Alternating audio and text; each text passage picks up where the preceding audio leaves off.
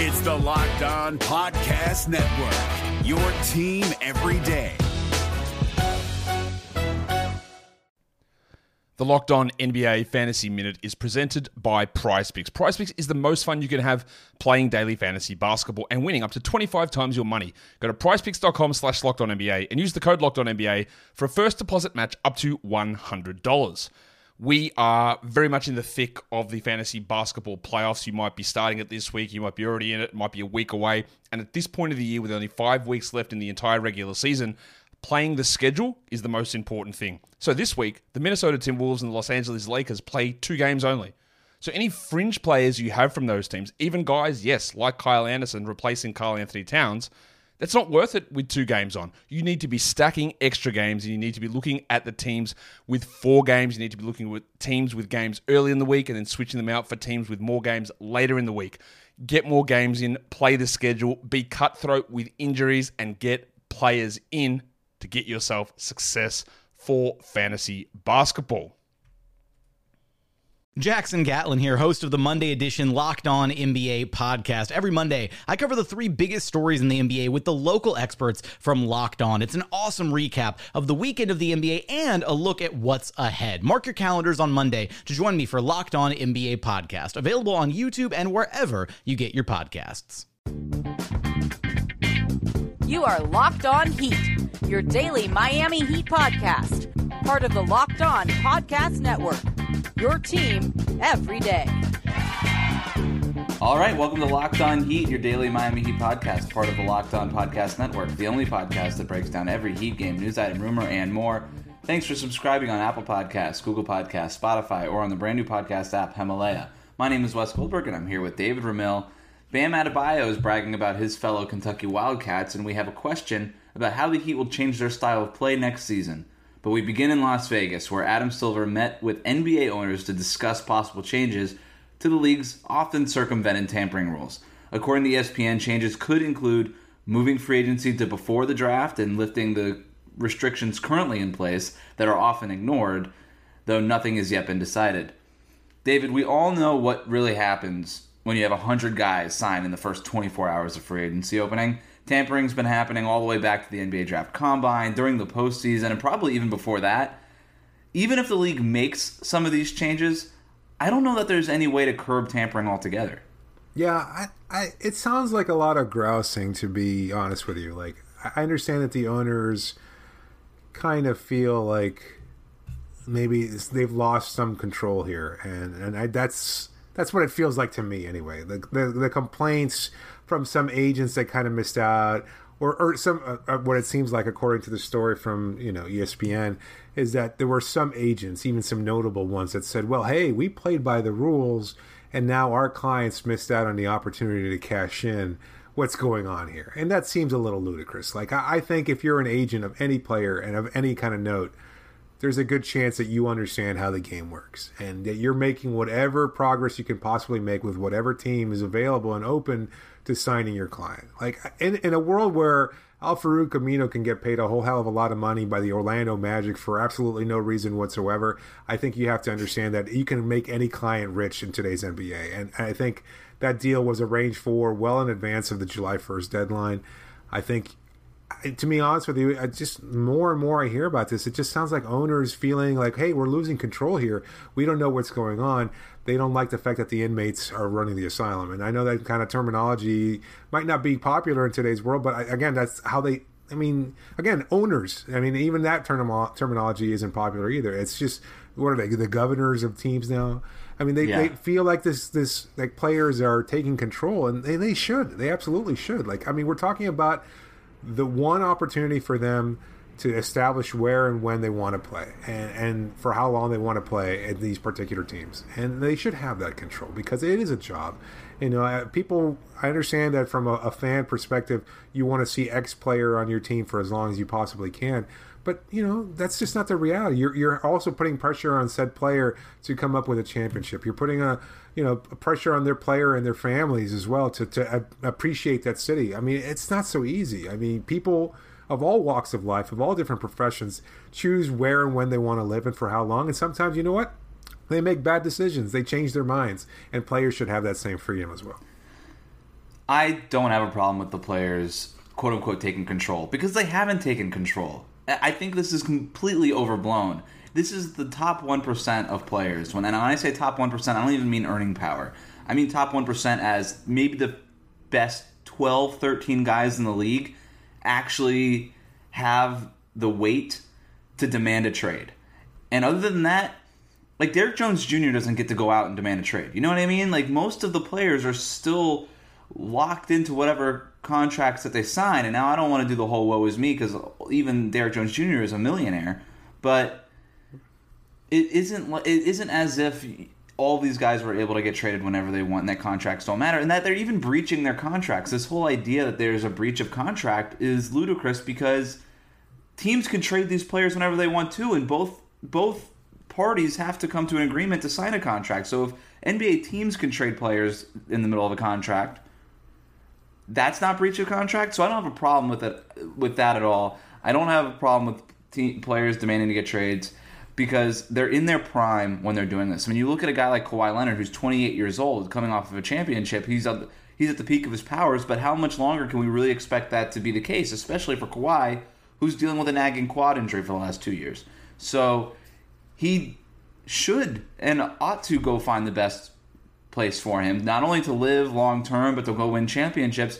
And all these guys are locked into their contracts for the first 6 or 7 years of their career anyway. So they don't, like, look at Devin Booker wasting away in Phoenix. It's like, as soon as and I hate to break this to Suns fans, as soon as he's able to get out of there, he's out of there. Everybody knows it. And so I don't have a problem with any of this stuff. I also, to go back to the original thing, I don't think we're going to curb tampering as it's currently constructed. There have been reports that, you know, maybe they were just going to wiretap all of your office phones. Okay, well, that's what burner cell phones are for. That's not going to work either. That sounds absolutely ridiculous. Like that. Yeah, I don't think the NBA is serious about it, but they basically asked, like, "Hey, guys, if you want to get rid of tampering, this is the only way for us to do it." And they were kind of like putting that hypothetical out there, like, "Yeah, nobody wants that." Right. I think.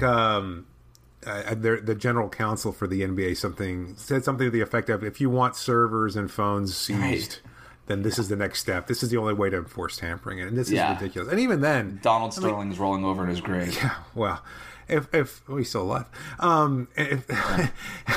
We're looking at that, you know, the 2008 Olympics, right? I guess when you know, Dwyane Wade and Chris Bosh and LeBron James allegedly tampered or whatever. But again, in even that case, that wasn't over the phone. That was in person. That was three people talking and saying, you know what, this would be a good, fun place if, in fact, it did happen. And whether it did or not, who cares? Like, again, why should you're never going to stop players from talking. You're never going to stop players and agents from talking. Agents who have, like, the biggest agents, their clients are the biggest stars in basketball who work with other teams. So agents could be the conduits to all this stuff, as they always have been. General managers are going to talk to agents during the draft process. And, oh, by the way, you have this free agent coming up. What's his deal? You know, what's he thinking about right now? What are his top priorities when he becomes a free agent? Like, all that stuff's just going to happen. You're never going to be able to compartmentalize these conversations into official documents, or even just keep those words out of certain mouths and out of certain contexts. It's just, it's funny how, you know, this kind of, when players seize this control, then all of a sudden owners or governors start reacting to it. But when they start inquiring about a player's background at the collegiate level, and we're talking about 19-year-old kids, and using that judgment against them, nobody opposes this. Nobody says anything about how owners can, you know, intervene in your life and make a decision that affects how much money you'll be able to make when eventually you do go into the NBA because of, I don't know, an F that you got when you were a sophomore in high school. I mean, hell, I failed a class in high school. I guess that means I'm not eligible to work for the NBA anymore. Advanced chemistry. I couldn't do it. Yeah, I mean, it was not an easy class, but it, you know. What are moles? I don't even know what a mole is. I still have no idea. And this all seems like it's stemming from Kawhi and Paul George. The whole thing, think about who is on the All-NBA team. Half the All-NBA team is on a different team right now. We could even bring this back to the Heat and Jimmy Butler. I mean, you don't think that they were tampering that entire time? Of course they were. Pat Riley basically said as much during his end-of-season press conference. Like, Dwyane telling him 2 years ago when they were in Chicago, Miami would be a good team for you. Or what are you going to do? You're going to find Dwyane now? I mean, he's retired. Yeah, Dwyane's like, find me, whatever. Gabrielle Union's the breadwinner now. So it's There's no way to stop any of this, and it's all because of everything that just happened. And let's not forget, and I think it's easy to forget this, because he's barely in the league anymore, and that's Isaiah Thomas. And when the Boston Celtics traded him after he put everything on the line in that magical playoff run that they had, and they traded him that summer for Kyrie Irving, who ditched them after 2 years, and wasn't even a full 2 years. Really? We all said when they trade Isaiah Thomas, this is why player empowerment is a good thing. This is why we have no problem with players getting their money, picking their situations, picking their spots, demanding trades when they feel like it's applicable. We had no problem with it. We're just a couple years removed from the Isaiah Thomas thing, but that was the overwhelming opinion when that happened. And now that now it's basically shifted the other way. And everybody's changing teams whenever they want. Anthony Davis, Paul George, Kawhi Leonard, whatever. Now we're kind of it's a little bit of a prisoner of the moment thing happening here. Let's not forget about the Isaiah Thomas thing, just because he's barely in the league. That still spoke volumes to not just fans, but the league in general. Like, that was shocking when it happened. So let's just not forget it. Let's take a break here. Coming up, we're going to play a new buy or sell game. You're listening to Locked On Heat.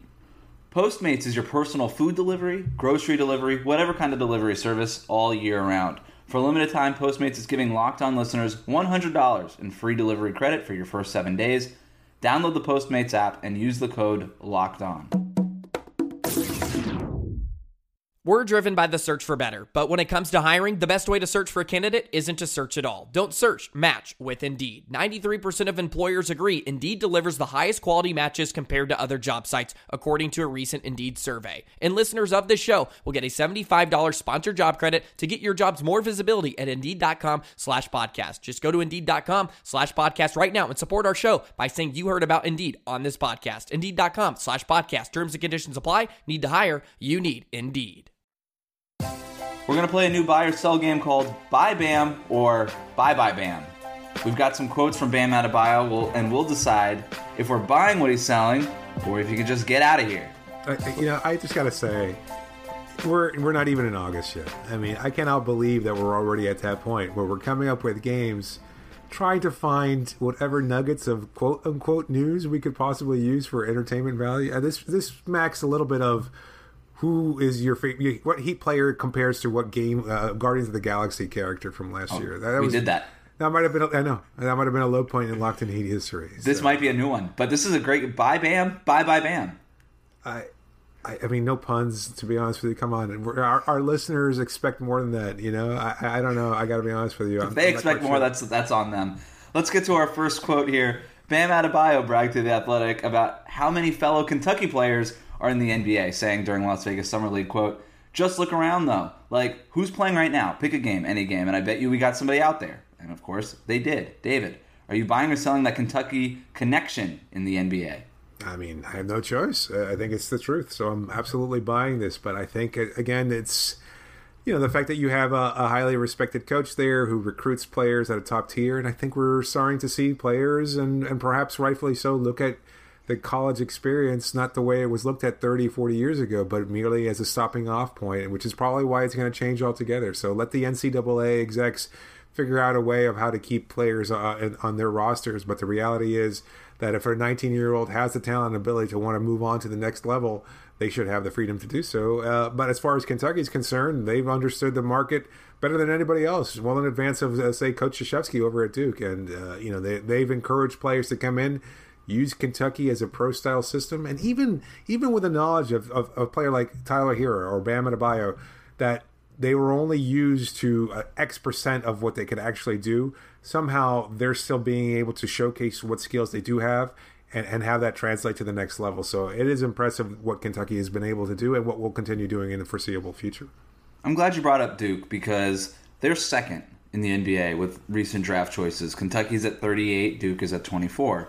Right. And what John Calipari has built at Kentucky is pretty remarkable, especially when you say what if they only achieve basically X percent or show off X percent of what they could do at the NBA level. you almost that. I think that's why they get drafted so high, is because you build in this extra. Let's just call it 25%, right? You say Karl-Anthony Towns, right? Let's call it 40%, whatever you want to call it. But if you're an NBA executive, you're like Tyler Herro. Okay, he did all of this at Kentucky. Let's add 25% to that, and now he's a lottery pick, right? And so you almost just have this assumption that they could do more. And by the way, that assumption is often correct. Look at Bam Adebayo. Look at Tyler Herro just during Summer League. Don't want to draw too many conclusions from that. But he looks darn good. Karl-Anthony Towns, you go down the line, it's just all Devin Booker. Yeah. All these guys, they just outperform what they even did in college. And that, if you're an NBA executive, is exactly what you're looking for. Right. While you look at Duke, it's oftentimes the opposite, where they play their best at Duke, and they don't play as well at the collegiate level. So whatever Calipari is doing there, and he calls it La Familia, whatever he's doing there with La Familia, it's working. Whatever he's doing is working. What I'm hearing is draft bust Zion Williamson. I won't go that far. Bam Adebayo also talked about Tyler Herro, his newest teammate, and he said, quote, "I feel like he's a fast learner. He wants to soak in information. When I was talking to him at Summer League, he seemed like he really wanted to learn, and he went out there and changed it just like that. So I feel like he'll fit in with us." Are you buying what Bam's selling, or are you saying, bye-bye, Bam, that Tyler Herro is going to fit in with the Heat? I'm absolutely buying it. I think he recognizes his ability there, and I understand that, again, what we're just talking about as far as Tyler Herro is concerned, you know, that he is... One, a fast learner, something that we talked about with our Locked On Kentucky guest a few weeks ago, that he was really smart and he was able to make that changes, and he was able to grow over the course of his one season there. I think coaches were pretty high on him coming out there, and you saw it up close at Summer League how he was able to respond and kind of adapt and progress, and I think he's absolutely ready. He's going to be a significant contributor. I'm not sure if he's going to be penned in as a starter or not, but I think he's going to be. He has a good chance to be a real impact player. Yeah, and he'll probably be a starter down the line, if not immediately. And one of the things I was most impressed with Tyler, seeing him in Sacramento and seeing him in Las Vegas, is when he was asked, and you're asked the same question after every Summer League game. Yeah. How did you do out there? How did you feel out there? What are you trying to correct for next game? And he had versions of the same thing, but you could tell, like, he really thought about that stuff. He was really thinking about it. He had specific answers when he was asked about those things. I mean, he talked about, hey, I wanna push the ball better in transition than I did last time. I wanna make better, quicker decisions than I did this last game. I wanna get better at catch and shoot versus shooting off the dribble. And he did that as Summer League went on. And so not only did he say it, he backed it up with how he performed. He was one of the top performers in Summer League. I loved everything we saw from him. Being a fast learner is going to be extremely important, especially if he's going to have the ball in his hands at all. He's 19 years old. It takes a long time to learn how to facilitate and play make in the NBA. You either have a natural feel for it or you have a steep learning curve. It seems like Tyler has a natural feel for it, and that goes back to what we were saying before. He didn't get to show that off very much at Kentucky. Maybe that natural feel with the ball in his hands is that X% that he has. I tweeted this out during Summer League.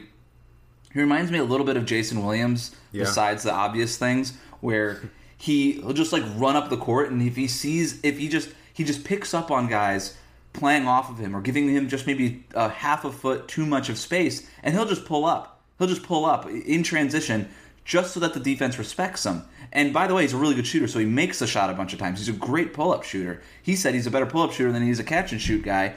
And so you get the defense on their heels, and now this starts opening up the things for you. We talked about Tyler Herro's lack of athleticism.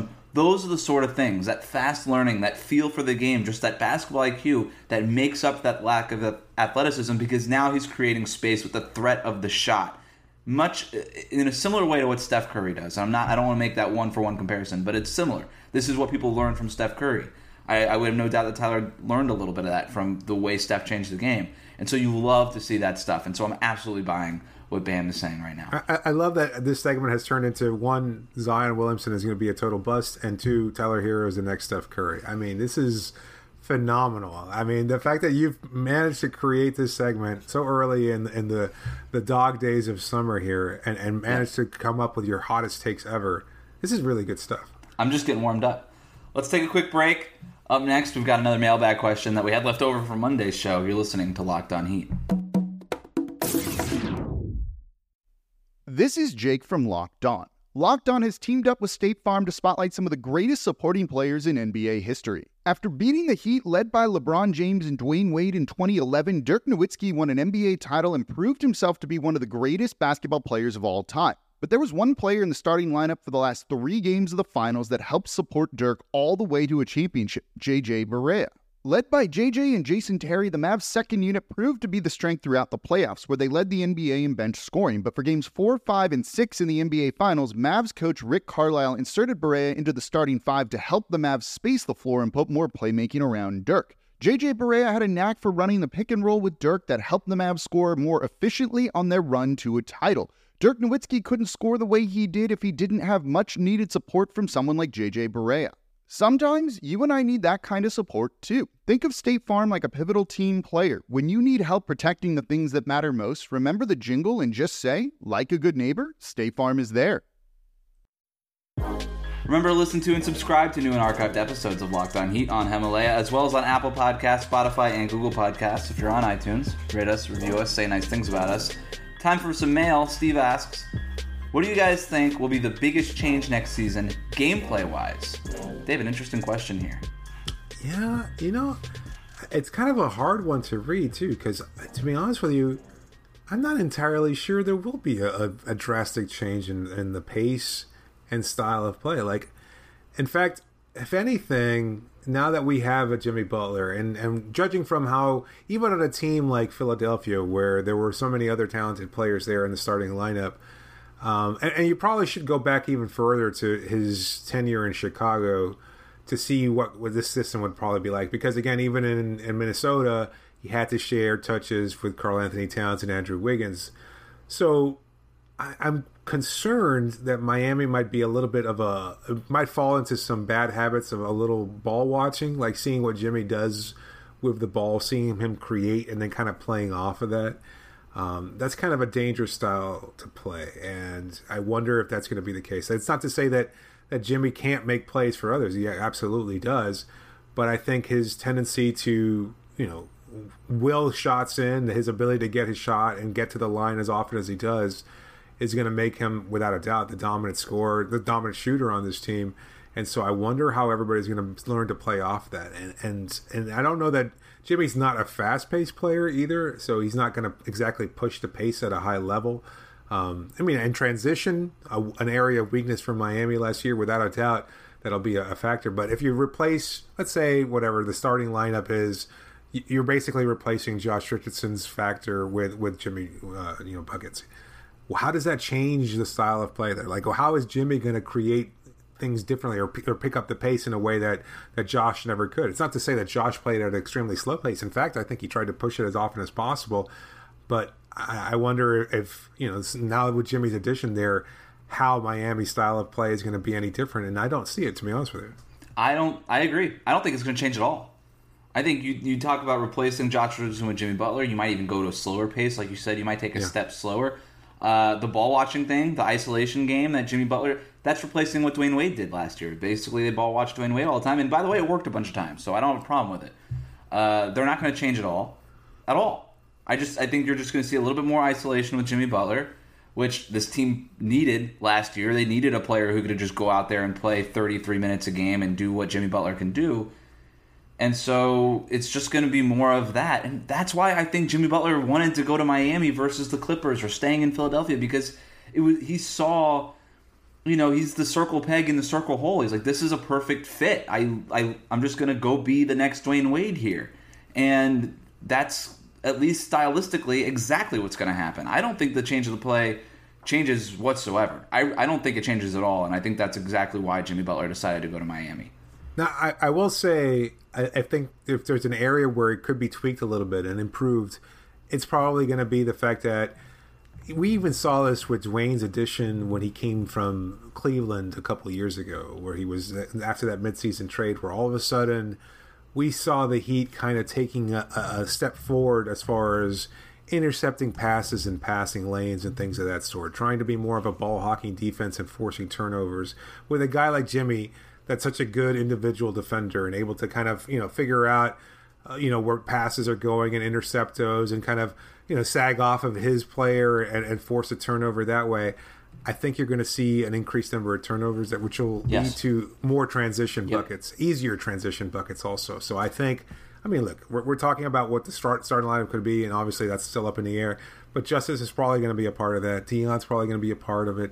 James Johnson and or Bam are going to be part of it. So you have enough guys there that know how to force turnovers, that can get blocks and or steals, and know how to intercept passes, and that can lead to transition buckets. So if there's going to be any kind of style change, it's probably going to be more transition buckets. Again, a thing that they needed. Jimmy Butler averaged about 2 steals a game last year. Josh Richardson had the most last year at 1.1, tied with Justice Winslow. So Jimmy Butler's walking in doubling the last guy, right, with steals per game. And that could be even more if they ask him to do that. So I think he's checking all the boxes. It's going to be an improved version of what we saw last year, which is exactly what we said that he needed all of last year. So basically underscoring the fact that Jimmy Butler was a good addition. That's it for today. Connect with us on Twitter using the hashtag AskLOHeat or email us at lockedonheat@gmail.com. We'll be back later in the week. Thanks for listening, and thanks for joining me, David. Bye-bye, Wes.